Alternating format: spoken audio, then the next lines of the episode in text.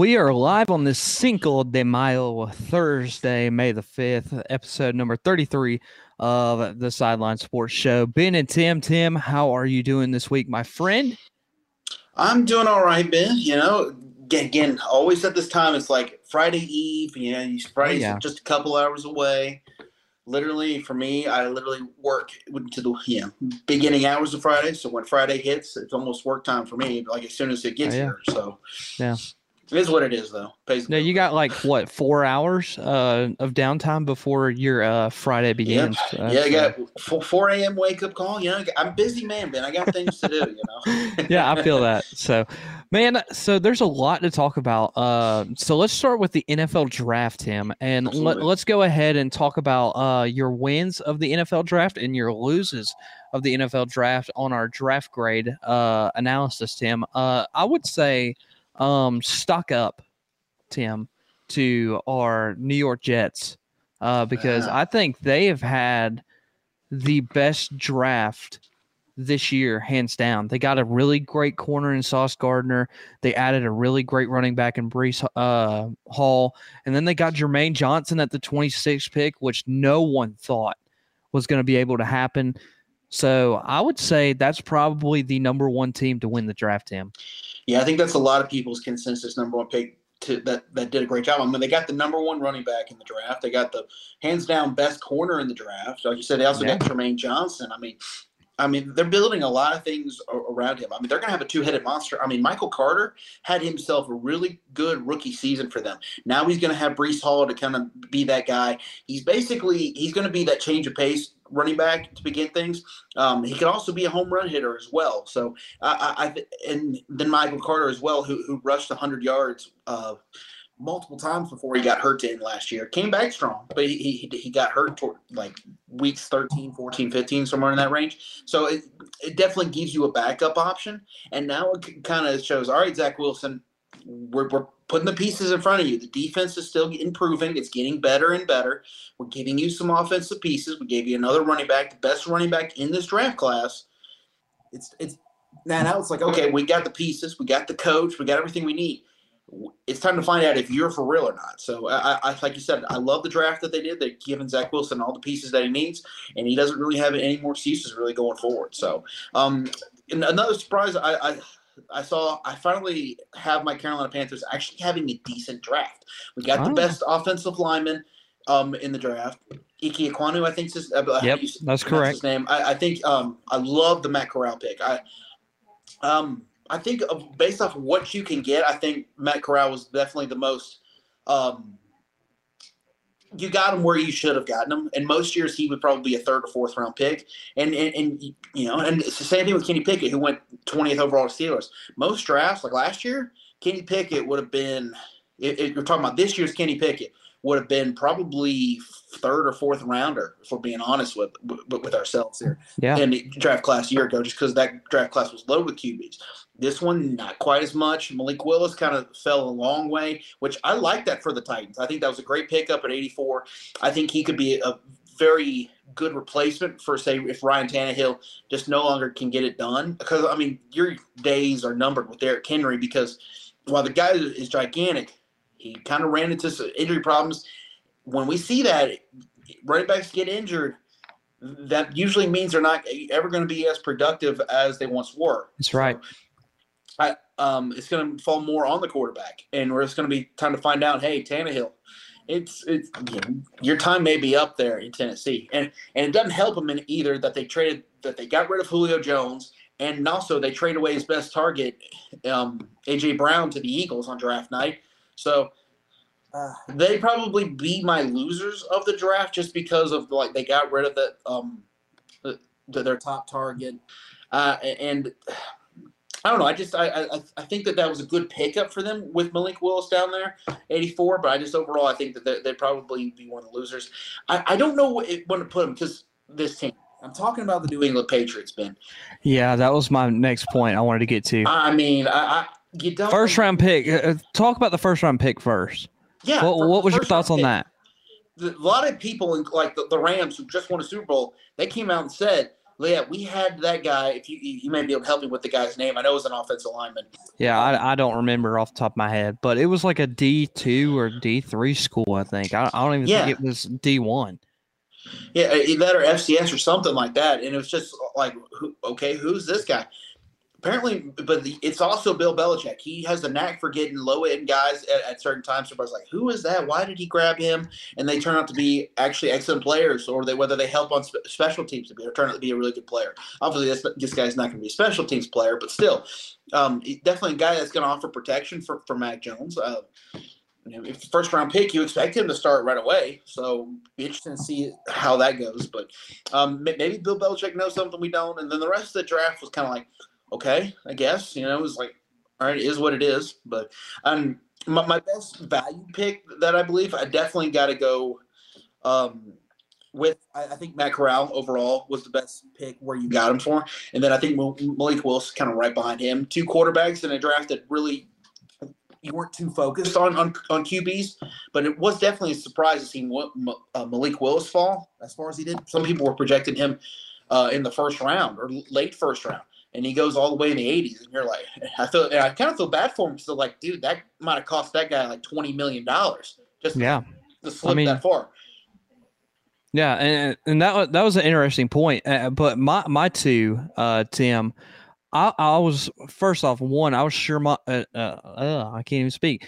I was shocked that Jermaine Johnson went 26th. I, I was, uh, and you heard me last week. I had him projected in my top 10. So for Yeah. me to have him fall that far, I was like, wow, that's shocking. And then I thought Nakobe Dean from Georgia falling all the way to the third round was very shocking to me as well. And uh, those were the two. Uh, I thought Jermaine Johnson easily, like I mentioned, could have been a top 10. I knew in my brain that Nakobe Dean was going to be at least a first round pick, but actually fell all the way back to the third round because of a shoulder injury, Tim, is what they're saying. And he doesn't want to go get surgery or doesn't want to get it fixed or rehab on it but that's why it's so far down the draft. And one of the per, uh, one person that I'm shocked that didn't even get drafted at all, but did get signed as an undrafted free agent, Sam, is your guy out of Clemson, Justyn Ross. I Yeah. know this dude had a lot of injuries in college that affected his last couple years. But if you go back to issue in the back, yeah, was a big but one. if you go back to his first year at Clemson and you just watch that tape, you're like, there's no way we can't draft this dude. I think he was actually going to projected to be a first round pick.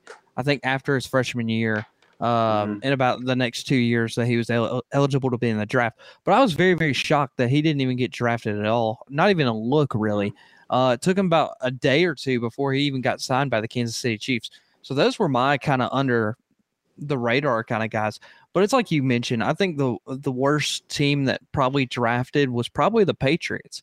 Um, and I, they got some good guys out of it. But I mean, your first round pick going with a guy that, I mean, this it's like you said. Bill Belichick goes for these guys. I mean, all the time. So like he goes for those uh diamonds in the rough kind of people.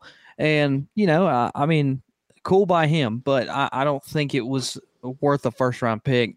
You probably could have got him in like the sixth, seventh round, maybe, uh, based off of his numbers that he provided on his pro day. So I, mm-hmm. I'm just saying, like, th- there wasn't a lot that the Patriots showed me that they were really impressed by. I will say for the Atlanta Falcons, though, I am very, very impressed that they went out and got Drake London, who will help offensively. I don't think that should have been the first round pick. I think there was a lot more needs before a wide receiver first. But I like that pick, but I really like Desmond Ridder going to the Atlanta Falcons as well. I think Mhm. he's built to be an NFL quarterback. He's got that style of play as an NFL quarterback. Doesn't have very many starts in college, but he looks to prove himself. And he did say this, Tim, and I, I, I don't know. I don't know. I can't say nothing yet. But he said he will not leave the Atlanta Falcons until he gets them a Super Bowl. He may be there a long time, Tim. I mean, does he realize what he's going in? I mean, look, we, we I know these guys are happy and excited that they get drafted and all, but that can lead to sometimes saying, "Uh, "You guys, I'm never going to let you down. You know, we're going to win a Super Bowl." And it's like, dude, re- relax, Now, hold on, hold on. Hold Look on, who you're hold your talking to. horses. hold your horses. It's okay. Like, I mean, like, I Man. mean, I mean, and you're talking on. about a franchise who has not won a single Super Bowl in history. So Neither of our just teams saying. so exactly. neither of our So, uh, but if you, you're watching live, tell us who was your best draft uh team. What who had the best draft grade out of that, or who had the worst? Or if you're listening on the podcast, just make sure to tweet us and tag us at Sideline SP Show. Uh, let us know your thoughts and suggestions. I think that would be really interesting. And then one last thing in the NFL, Tim. Uh, and you mentioned a great quarterback that went to the Tennessee Titans, Malik Willis. But um, you know, when a young quarterback comes in, you think that the older guy is going to uh, mentor them and lead them to the promised land. That way, they Not can be a great. that way, they can be a great quarterback within the NFL. And uh, Ryan Tannehill was not having it. Uh, he wants nothing to do with mentoring uh, Malik Willis, as he actually said that word for word in a press conference uh, with the Tennessee Titans uh, media day, I guess, uh, for one of their early practices. And uh, Tim, I- I've seen some mixed reviews on this. Uh, which side are you leaning towards? Is it not Ryan Tannehill's job to mentor, or is it his job to mentor Malik Willis? It is absolutely not his job to mentor Malik Willis. It is Malik Willis's job to come in. He needs to absorb the playbook. He needs to be ready. I mean, as Tom Brady says, um, you know, you get on that field, get your take advantage of your chance because you may not get it again. And it, and if, if Malik Willis gets his chance, I mean, you better be ready for that first impression because that first impression is going to carry a lot of weight. Just ask. Uh, Mason Rudolph, who's the quarterback of the Pittsburgh Steelers, he kind of got his first impression when all of a sudden Big Ben goes out, basically has to have a reconstruct his elbow. He's out for the year. He gets his opportunity, and that they just they aren't the same. They don't perform anywhere near to their capability that they were under Big Ben. This quarter, so you got to be ready to take your chance, and that's not Ryan Tannehill's job. I mean, if if Malik Willis is ready, and if he mentors him that means he's taking Tannehill's job. I mean, we, we Yeah. can't expect him to. I mean, workforce. You, if you have a job and someone tells you that you're going to mentor this guy, that he's going to take over your job, you're like, heck with that. like, Yeah. Like unless you, that only happens really truly unless you are you are have taken a better job and you're going somewhere else and they're bringing in your replacement for your two week stretch when you turn in your two week notice. That's the time that you really mentor somebody Yeah, right? When you're Yeah. leaving, you don't mentor somebody when you plan to still be there. true. So it, I, I just I don't see it, and it's definitely not Tannehill's job. I and don't read between the lines there. These guys aren't going to hate each other. I don't think Yeah. they're going to be beefing with each other. I think they're go- people are like, oh, they're talking with each other. How like they're actually being friendly. They're actually going out together. Duh. because they're teammates. They're not. They're not, not beefing. Not, nothing Tannehill said. He doesn't say he hates the guy and it's like Yeah. I'm going to run him out of town. Like uh, I'm like Tom Brady did the Jimmy G when Pretty he was the much. Patriots. Now, I mean, most of the time, guys get along, and if, if whoever is the best for the starting position gets the job, you know, and, and these guys don't usually hate one another for it. It's just it's just not their job to mentor. I mean, Brett Favre, it was not his job to, to mentor Aaron Rodgers when he, in Green Bay. So when they finally moved on from him, Aaron Rodgers better be ready to go. And sure enough, of course, fortunately for him and Green Bay fans, he was, and he took over and won him a Super Bowl, and he's been an MVP a couple times. So it's just a matter of when you get your shot, take it. That's Tom Brady. I mean, he was he was the third string quarterback going on to that 2001 team for the Patriots, it, it- maybe even the, the fourth. But somehow, it, through injuries and through chance, he got his opportunity and he made the most of it. And that's exactly what Malik Willis is going to have to do for the Titans. Yeah, and I, I I definitely agree with you on multiple things. Now, I I will say this: um, it's not his job to mentor, and I I totally agree with that. But I will say this: if you if Ryan Tannehill becomes injured like halfway through the season, you want your team to win. At that point, if you know you're not going to be able to play and you're injured, that's a great time to mentor the guy behind you. I mean, if, because you have nothing better to do. I mean, you're going to rehab, obviously, but at the Mhm. same time, you want to make sure your team is best set up to win no matter what. And I think those are the times where, yeah, he'll probably step in and mentor. But it's like you said, it's not his everyday job to go out there and be like, yeah, I'm your mentor. Now there are a lot of mixed reviews on this. Kurt Warner uh, tweeted this out. He was like, "Can't believe that guys like really don't want a mentor." He's like Malik, and he tagged Malik Willis. He's like, "If you need a mentor, I'll be your mentor." Da da da. Kurt Warner and Malik Willis have two different playing styles at quarterback. I mean, I'm just saying, and Just a little bit. yeah, just a- just a little bit. But uh, uh, my thing is, is I totally agree with you. It's not his everyday job to go in there, but eventually down the road, somebody's gonna have to mentor. Because I bet you somebody mentored Ryan Tannehill. I bet you somebody mentored Tom Brady. I bet you somebody Mhm. mentioned uh, mentored Dan Marino and all these other great NFL Peyton Manning, Eli Manning. Somebody mentored them along their way. So, uh, uh, and I bet you somebody's already mentored into Malik Willis, and he's going to continue to seek that mentorship. But it's not Ryan Tannehill's job at the end of the day. So it will be really interesting to see if the media is like, oh, oh, th- there, there's beef between Malik Willis and Ryan Tannehill. I don't think that will happen. Uh, No. I, I'm just kidding. It pro- the media will probably put it out there, and the media will happen, but there will probably What? not be. Are you beef between- accusing us media of, of jacking up stories for headlines and clickbait stuff? What? Uh, what? Media would never do that. Uh, you're, no. you're in America. We have class. No, You- that, yeah, that's right. Uh, we we tell the truth, Tim. In Oh media, my we gosh, tell the yeah. truth. Oh. I just feel like our noses are growing bigger and Yeah, I bigger and bigger. Man, I'm telling you, my nose is gonna hit this camera here in a second. So. All right. Well, when we gonna take a break, when we come back, eh, we're we're gonna actually uh talk a little bit about the MLB and why the umpires are really just god awful this year. Robo I mean, umps. Robo umps. yeah, and we're cheering for robo umps at this point. So uh, we'll talk all about that more right after the break. Don't go anywhere.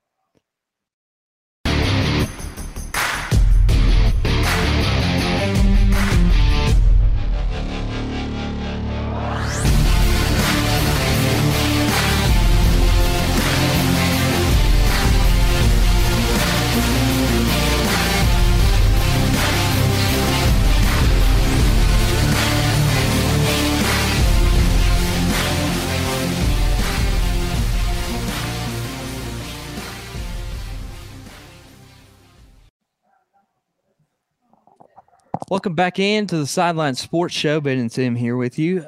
Tim, Had a, had a little uh, camera malfunction. I, I know. I was- I didn't realize it was that low. Yeah, absolutely. So uh the MLB, um, Tim, uh first, uh, uh, uh this is just really interesting, Tim.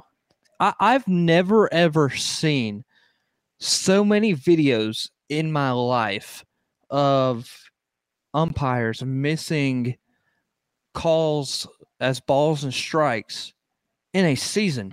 I mean, normally you see it a couple times here and there. I mean, sometimes it happens, you know, it, but I don't think it's ever been as publicized as it has been this season, Tim. Uh, is it really more publicized this year, or is it kind of just happened over time and really just people are now starting to pick up on it? I think it's definitely progressed more now that broadcasts have the ability to put the kind of the uh, strike zone on the screen for, for viewers to see. So, so of course we have the view of that box, and we can see, oh, dude, that clip, that pitch was three inches off the plate. What are you doing? You know? Yeah.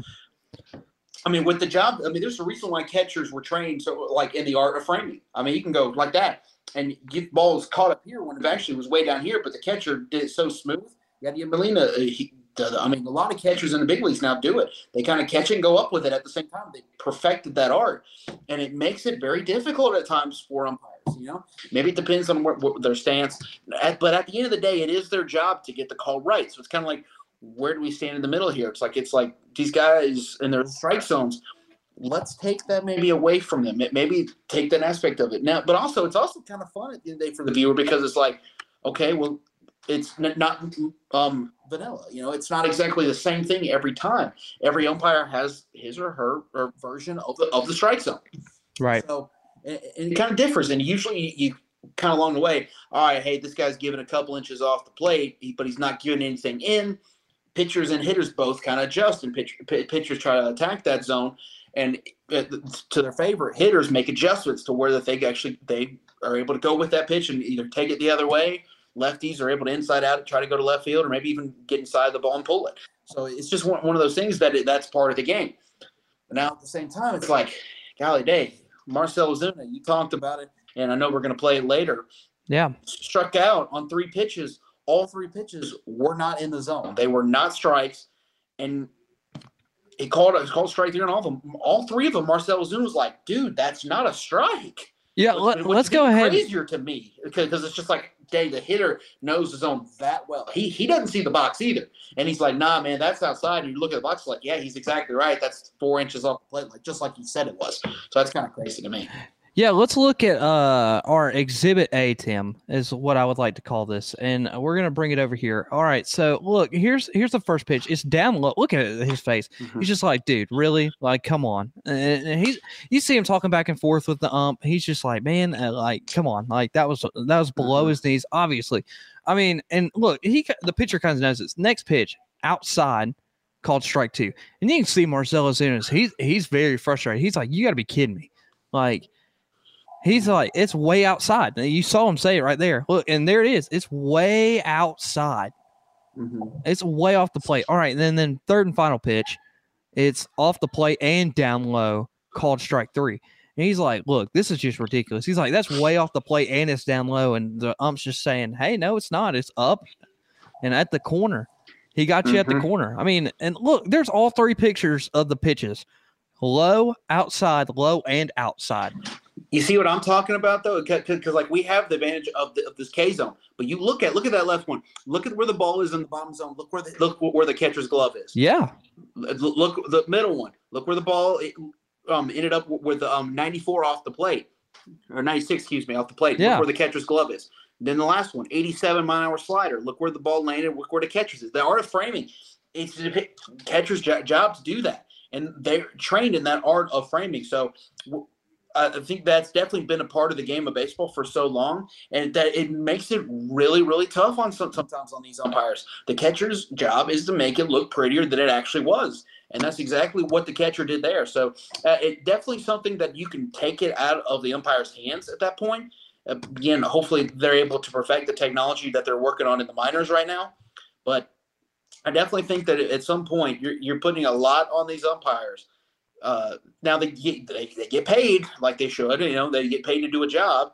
But right now you're seeing this is really not just Major League Baseball either. I mean, NBA the refs are really really sticklers on stuff, and they're calling um, ejecting guys. I mean, they ejected Draymond Green the other night for something Yeah. that was just like I don't think he was worth that. I know his reputation is what it is, but I don't think that He warranted doesn't- an- that wasn't worth an ejection. ejection. Yeah, Yeah, and it's, it's just like in officiating in the NFL. Sometimes you're like, okay, th- that was does that not blatant pass interference? Like, what are we doing here? And you know, it's just like a, lot of questionable calls all the time. And it's just, and I think a lot of it has to do with the fact of there's cameras everywhere. There's uh, there's a technology like we've never had in any sports before. That a lot of um, bench points officials are getting called out now. They, they, they're not just saying no, that's a strike, and you you live with it. No, it's like no, we can see on the camera there at the rules of the strike zone as they're written. We have it on there. We can see that is is off the plate. None none of that is touching, and so that is not a strike. And so I think that's something that you could possibly take away from the umpires and put it out of take it out of their hands. But again, it's almost like you're almost making the game too perfect at that point. You're not going to see anybody getting ejected, and, and that's one part that, that a lot of people are kind of like. You know, we kind of miss that. Like, you miss. I mean, I don't know what Bobby Cox would have done nowadays. you know? Oh man. I don't know what he would be doing today. I mean, like he would not. I mean, I'm sure he there's a well, there's a Bobby, there's a way. But I mean, he all time leader in ejections. Now, now with replay, I think that's Oh, going to stand the test of time. So, but yeah, I, I, overall, man, I think it's a good for the sport that these robo, robo umps behind the plate come. I just think we do need to be careful about them because it could take part of the game that you're like, okay, this just doesn't quite feel the same. Yeah. And now, uh, Tim, we get to show you uh, another exhibit, and we call this Exhibit B uh, for Mad Bum. Uh, all right. And this this is the thing. It, it, and if you've known uh, recently, the sticky stuff has not been allowed in the MLB for probably about a Mhm. year and a half now. Uh, we're getting to that two year mark. And, um, you know, the ump has to go and check uh, your hand, your pitching hand, uh, after you get done with the inning. It's just a normal rule in baseball now. But this is this is a little ex- excessive, Tim. I, I I don't know about you, but l- let's go ahead and throw this over here. But look at the umpire, he's not even looking down at the hand. Yeah, I, I saw like- this on Twitter, and I was like, there- I mean, even Diamondback's Twitter was like, yeah, this is just straight up uncomfortable. I mean, look then- at. He's, he's like staring into the eyes and the soul of Madison Bumgarner. And I'm a, a, a guy that's nicknamed Mad Bum. I don't know if I want to be looking into that guy's soul. And No, I don't either. guy like that. I mean, goodness gracious. I mean, and then the thing is, is that like after all this is said and done, he's ejected, uh, and it won't show For it. what? Uh. For what? that's what I want to know. I, um, I I don't know. I mean, I I've yet to find a reasoning, Tim. I've yet to find a re- a true reason why Mad Bum was ejected uh from this game. Like it, it like, and you can say, oh, it was the sticky stuff or whatever. Or it, there was none. Obviously, you can't even tell because he didn't even look down. Um, and it may have been just something he said that set the umpire off supposedly they were kind of chirping back and forth during the pitches and something like that. But I mean, come on, man. Like you're talking about Madison Bumgarner, who obviously is one of those guys to talk back. He does not give a crap. So I mean, I'm just saying, like, this is not worth an ejection to me. It's not. Can I tell you? Can, can, can you show that video again? And I got Yeah, I- yeah, my yeah. idea of what Bumgarner's thinking. Yeah, go ahead. Yeah, Bumgarner, you would probably say get ejection. Oh yeah, yeah, yeah. You like doing that, don't you? Huh? yeah, yeah, yeah. You like feeling those tight muscles in the hand. Yeah, you're getting real deep in there, aren't you? I'm sure. I'm thinking that's what I'm thinking. He probably said, and the umpires probably look at him like, "Come on, dude. Uh, uh your reputation." He was uh, already looking at him though, Tim. Yeah. He look, he's looking at him. He's probably like, "Yeah, yeah. Give, give me that deep tissue massage in my hands." You know. Look, Like, I want you to look he's at He's getting real, real dirty with it at this point, you know. And I'm thinking the umpire's like, "Nah, I'm not taking this." Look, I want you to look at. I, I paused it because I just realized something. Okay, for the first time watching this, look at Yeah. the catcher over here to the right. Okay, he's like, "What the world is this dude doing?" Then you look at the photographer behind Madison Bumgarner. He's like, "This is awkward." And then this lady over here to the left is like, Yeah, "What look at her eyes. going on?" She's like, I, I didn't even do that with my man. What the heck? hey, he's got a fetish. He's got a fetish. okay, we're getting off the rails here, aren't yeah, we? we're getting off the rails. Yeah. All right. Oh man, I, I'm just saying. Uh, th- th- that Yeah, was it- probably the, one of the most uncomfortable moments I think of the season. And like, like, like Cruella de Vil, like stroking one of like like a dog hair or something, or dog on the side. It's just like this is just weird, man. I know, like it's it's something I don't even know. It's not even something that normal people would even think about doing. And it's just like here we are, just rubbing somebody's hand. It's like, is this massage good enough for you? Is this good enough? Is it like? But someone looking at me like that, man, I don't know. I'm like, like, like in, into my soul, like, like I hate you. Like I'm like I, I a little sweat. I think that sunscreen. You're gone. You know, like God, what if that was like a di- if Madison Bumgarner and, this this is uh, I, we're gonna have to bring this umpire on because now I'm just curious. There's a lot of uh theories I got now, yeah. but one of the theories could be Madison Bumgarner probably played this ump in like little league, and he's and he struck him out. And he went home and cried, and just uh, he had like an 0 for 4 night. And Madison Bumgarner was like this top prospect. Oh, And man. next thing you know, this little kid, uh, what does he have to do for the rest of his life? Be an umpire in MLB baseball games. So he's like, I finally worked my way up to this moment, and he's just staring into Oh, his man. soul. I'm, it, it- you saying that reminds me. You remember from uh, from Avengers Endgame where the, where the Scarlet Witch is looking at Thanos and going, "You took everything from me," and and Thanos is like, "I don't even know who you are." This is what that would like. like that, that guy was like, "You took everything from me." Madison Bumgarner and Bumgarner's like, "I don't even know who you are, dude." That's fantastic. That is That's what, that, fantastic. you saying that, that that kind of what that reminded me of. So Now, we're gonna clip that and we're gonna post it on uh, on social media. That that's probably the best idea. That's probably exactly what happened. Let's be realistic. I mean, clip it and ship it, boys. And there you go. All right. We're going to take a break. When we come back, we'll be breaking down the NIL because why it is basically taking over college football and uh, some boosters are um, shooting out some numbers to athletes on active rosters. And you're like, what in the world? That doesn't make sense. We'll talk about all that more when we come back. Don't go anywhere.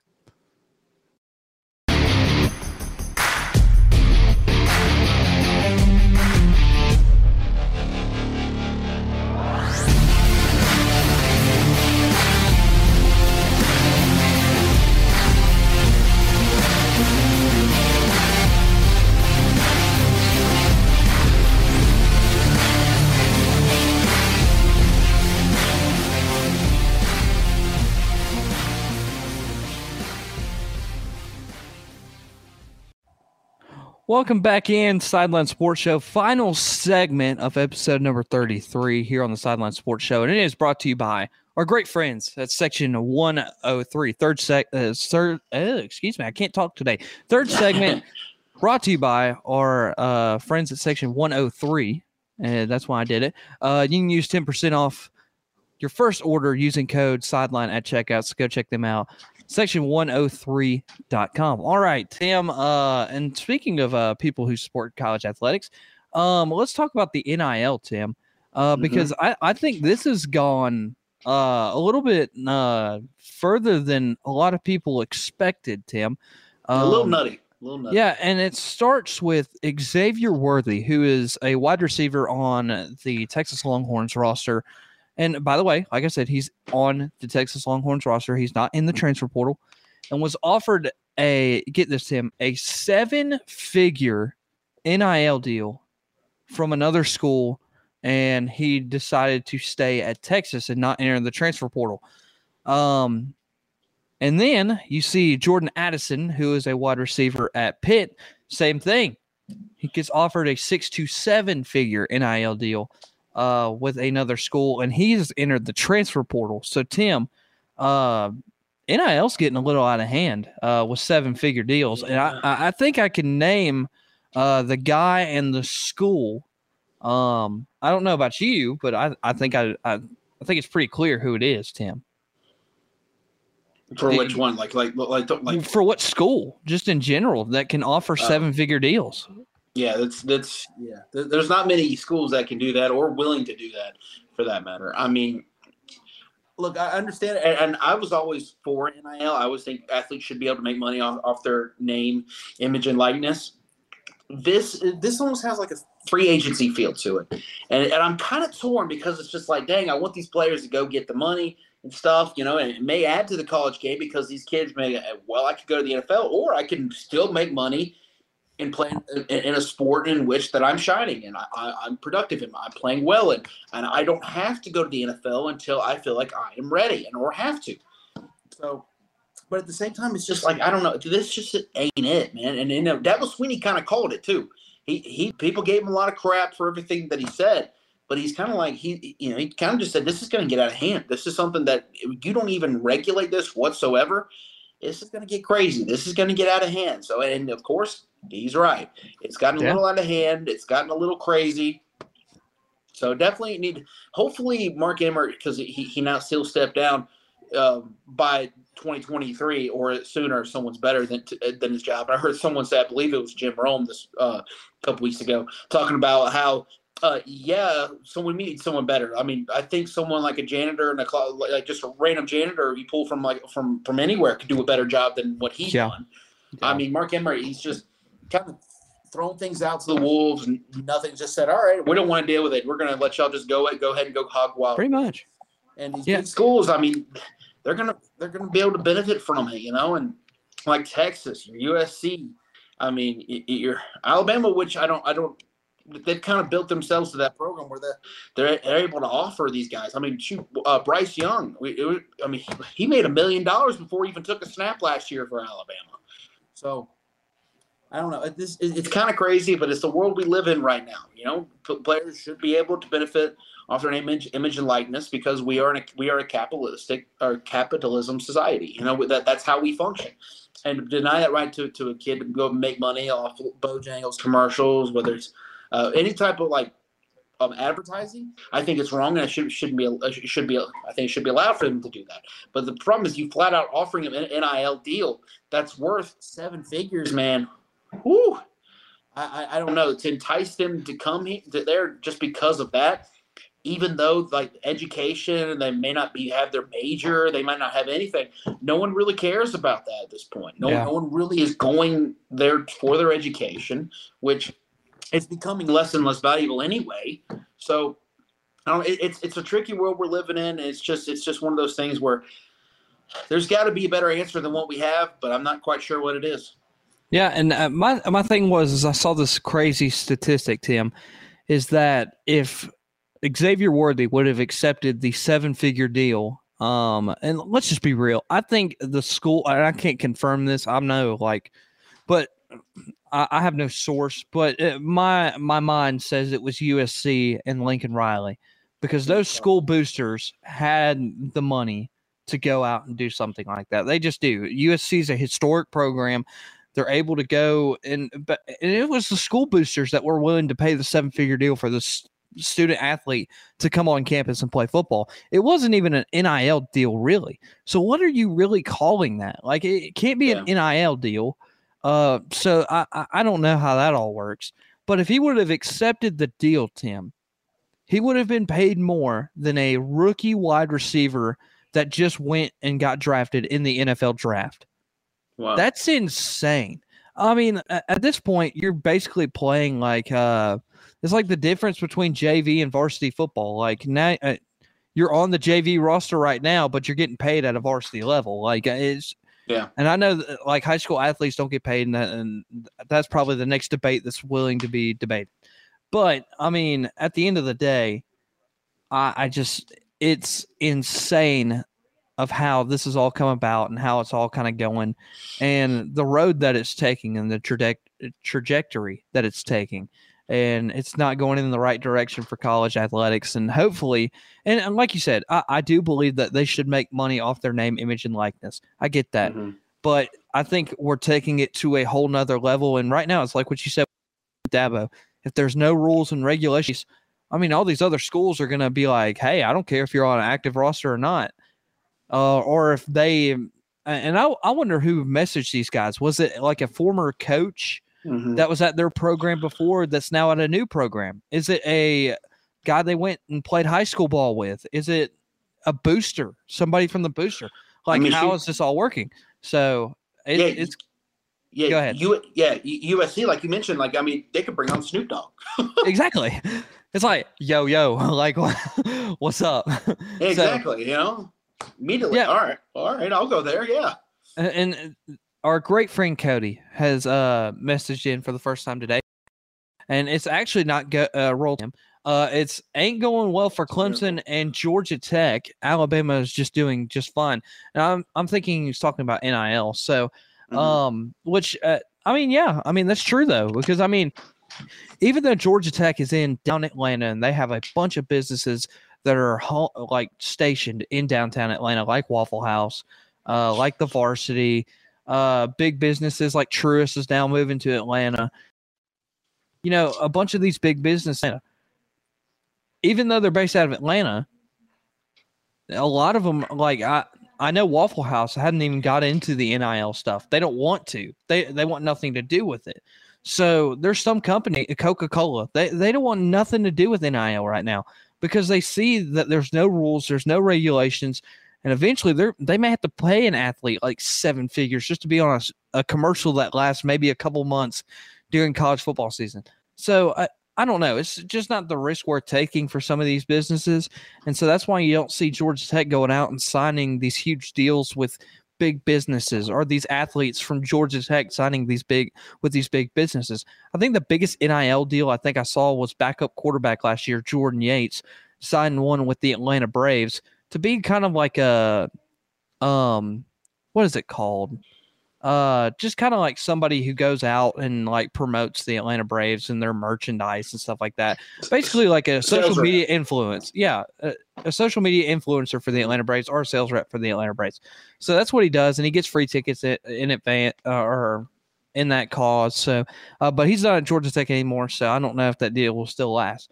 So um it's just interesting, Tim. And then Clemson there's not a lot in Clemson that a guy can go, oh, I can go with this company over here. Like, you know, they're based mm-hmm. right here in Clemson, South Carolina.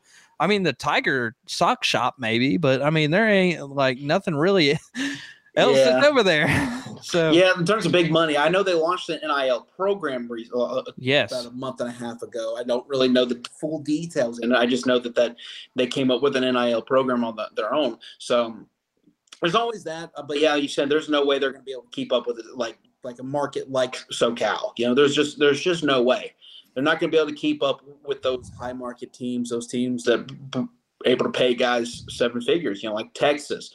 I, I don't think with Brent Venables there they'll do it, but so like I said, Southern Cal, uh, you know, Brent Venables at Oklahoma. Um, but there are some programs that are going to be able to do, especially with Texas and company going into the SEC.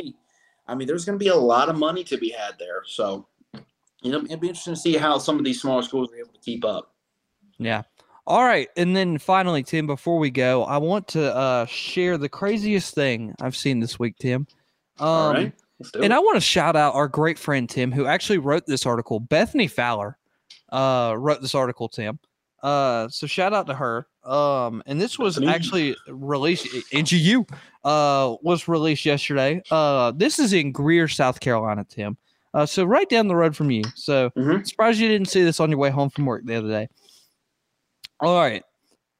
Hmm. The uh article says stolen. Uh, uh the article t- title for this is "Stolen Ambulance Crashes in Greenville County." I heard okay? about this. Yes. This is uh a little interesting, Tim, and I, am just gonna read just a little bit into it. I, I don't think I need to read the full article.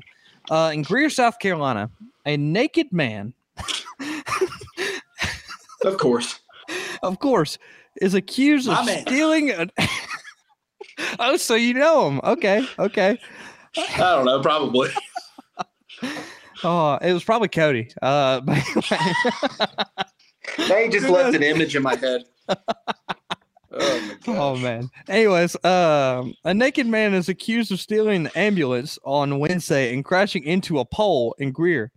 And then uh, the officers were called to the report of a suspicious man banging on the front door of a home um, shortly before 11:30 a.m. Arriving officers found the naked man under the home, not in the home, under the home after he knocked on the door. Um, and said that he, and this is probably obvious. Um, they said that he appeared to be under the influence of drugs. Nah, dip. And the EMS took him away and provided medical care for the man before he was yet arrested by the Greer police. So, I mean, I mean, shoot, hey, I but, mean, but come before, on, guys. This would have been a perfect thing uh, before it got shut down. Oh, when Live PD was here, you remember that? Yes. They were yes. Can you imagine that happened while on live TV? Yes. That would have been fantastic. I mean, goodness gracious. Oh, oh man, I'm I'm just telling you. I, the more we see this, and uh, the craziest, uh, the crazy, uh, uh, the craziest thing we've seen this week, the crazier it gets. I'm telling you. I mean, we started off with like uh some animal or something. I, I forgot. I have to go back and look. And now we're at naked people stealing ambulances. hey, I'm surprised that hiding under houses wasn't f- from the uh, Travelers Rest area, that TR area, you know, like around the North Greenville yeah. area. I mean, you, you lived there for a little while. I did. back home. I mean, I'm, my dad graduated from there in the 80s. So I, I know all about that area. I know, I, I, but you know, I think those guys in the Blue Ridge area maybe a little bit crazier, but you know, I'm, I'm surprised it didn't kind of come from that area. yeah. But, but I'm, I'm telling you, it's pretty crazy. Yeah, it is. It is crazy. But I mean, just, uh, what in your right mind? Well, uh, then again, they were on the influence of drugs. So, ladies and gentlemen, kids, boys and girls, don't do drugs. That shows you right there, ladies and gentlemen. Uh, Little PSA for Mr. London. yes, so don't do drugs, and that that will be uh, our craziest thing of the week. Uh, so, Tim, before we go, is there anything else you have to share? Uh, because I have one final thought, but I- I'll let you go first. Oh, Lord. All right. Well, yeah, uh, uh draft was fun. You know, I'm looking forward to. I mean, college baseball. We're getting pretty close to conference tournaments go, going around in the next couple weeks or so. Softball, we're getting close to the postseason as well. Just excited, looking forward to that. Um, I swear, if the NCAA gyps Clemson again for, for the second straight year, I mean, went yeah. ACC regular season champions last year, made it to ACC tournament final, and didn't even get those to regional. I mean, this year it seems like the record isn't quite as good, and the team isn't quite as good, and they're probably still going to get a uh, regional berth or, or, or, host a regional just because of their RPI and their strength of schedule. So I don't know. We'll see, but um, I'm, I'm looking forward to it. I, I think it's going to be a fun weekend as well for baseball and softball.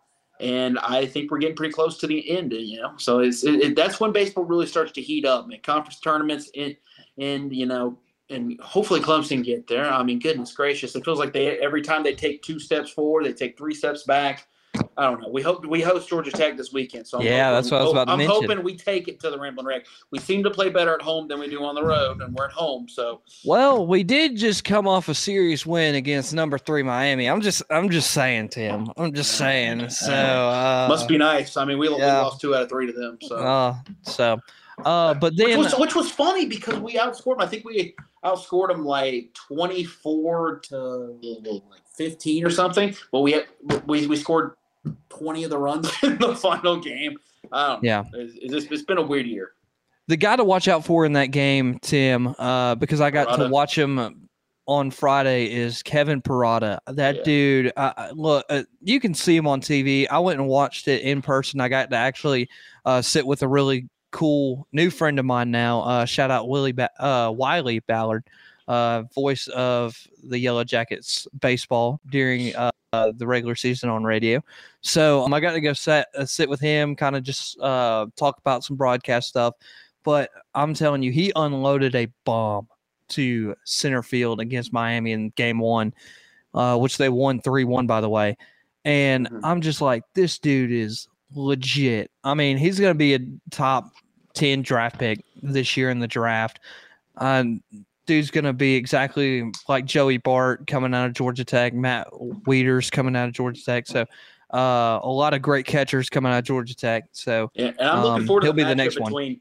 I'm looking forward to matchup between him and Max Wagner because Parada yes, 23 home runs. Max Wagner's 21. He's been red hot this entire month of April.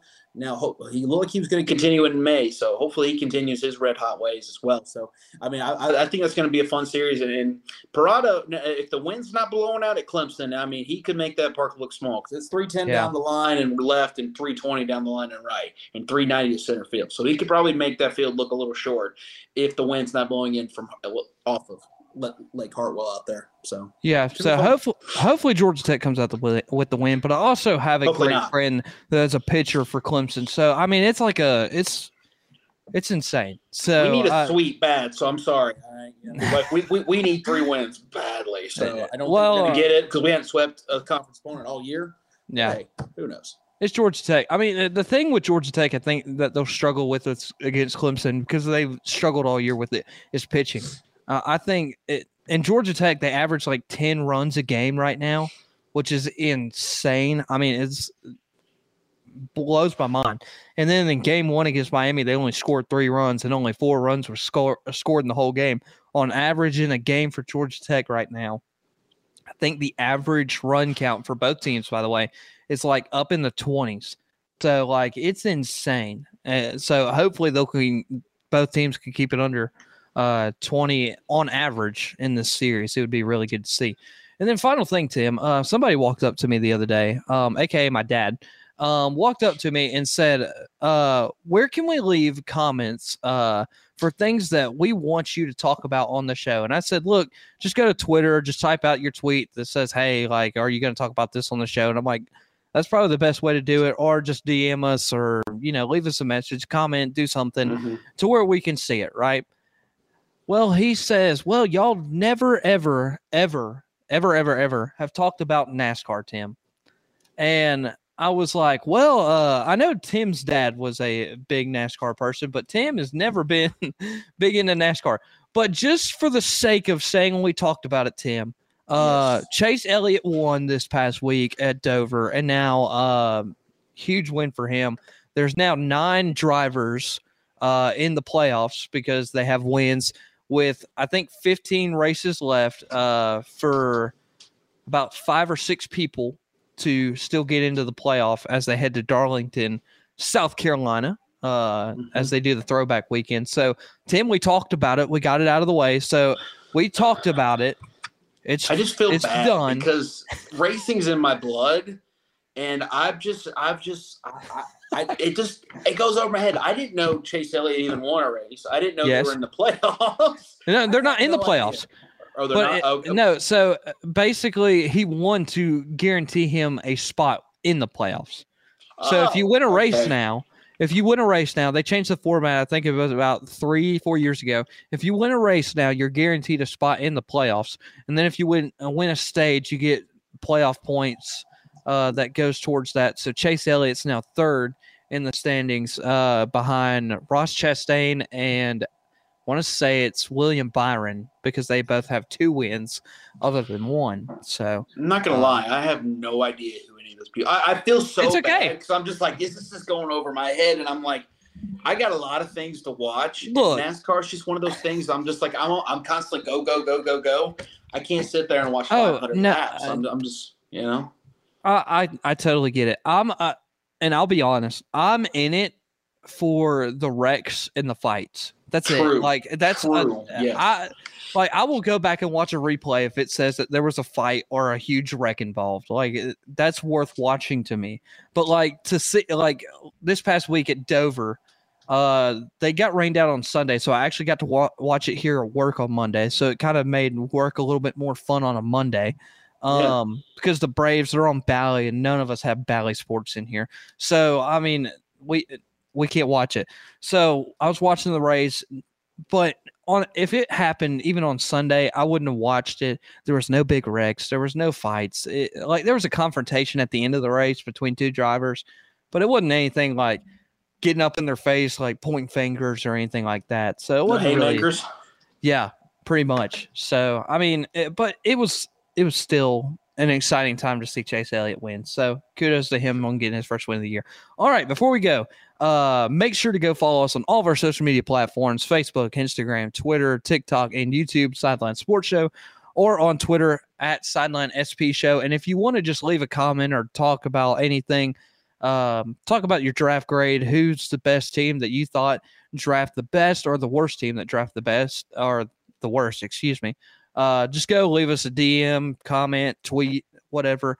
Uh, tag the Sideline SP Show or Sideline Sports Show on all of our other social media platforms uh, to get us involved and see your tweet. And who knows, we'll probably just bring it up on the show at some point next week or in the near future. So, um, and be on the lookout because who knows, we may start another podcast called the Sideline Sports Show Daily soon. Who knows? I mean, eh, who knows? I mean, you Mhm. just never know. You never know. Never know. So, Never know. just keep an eye out. All right. Well, that's going to do it for this episode.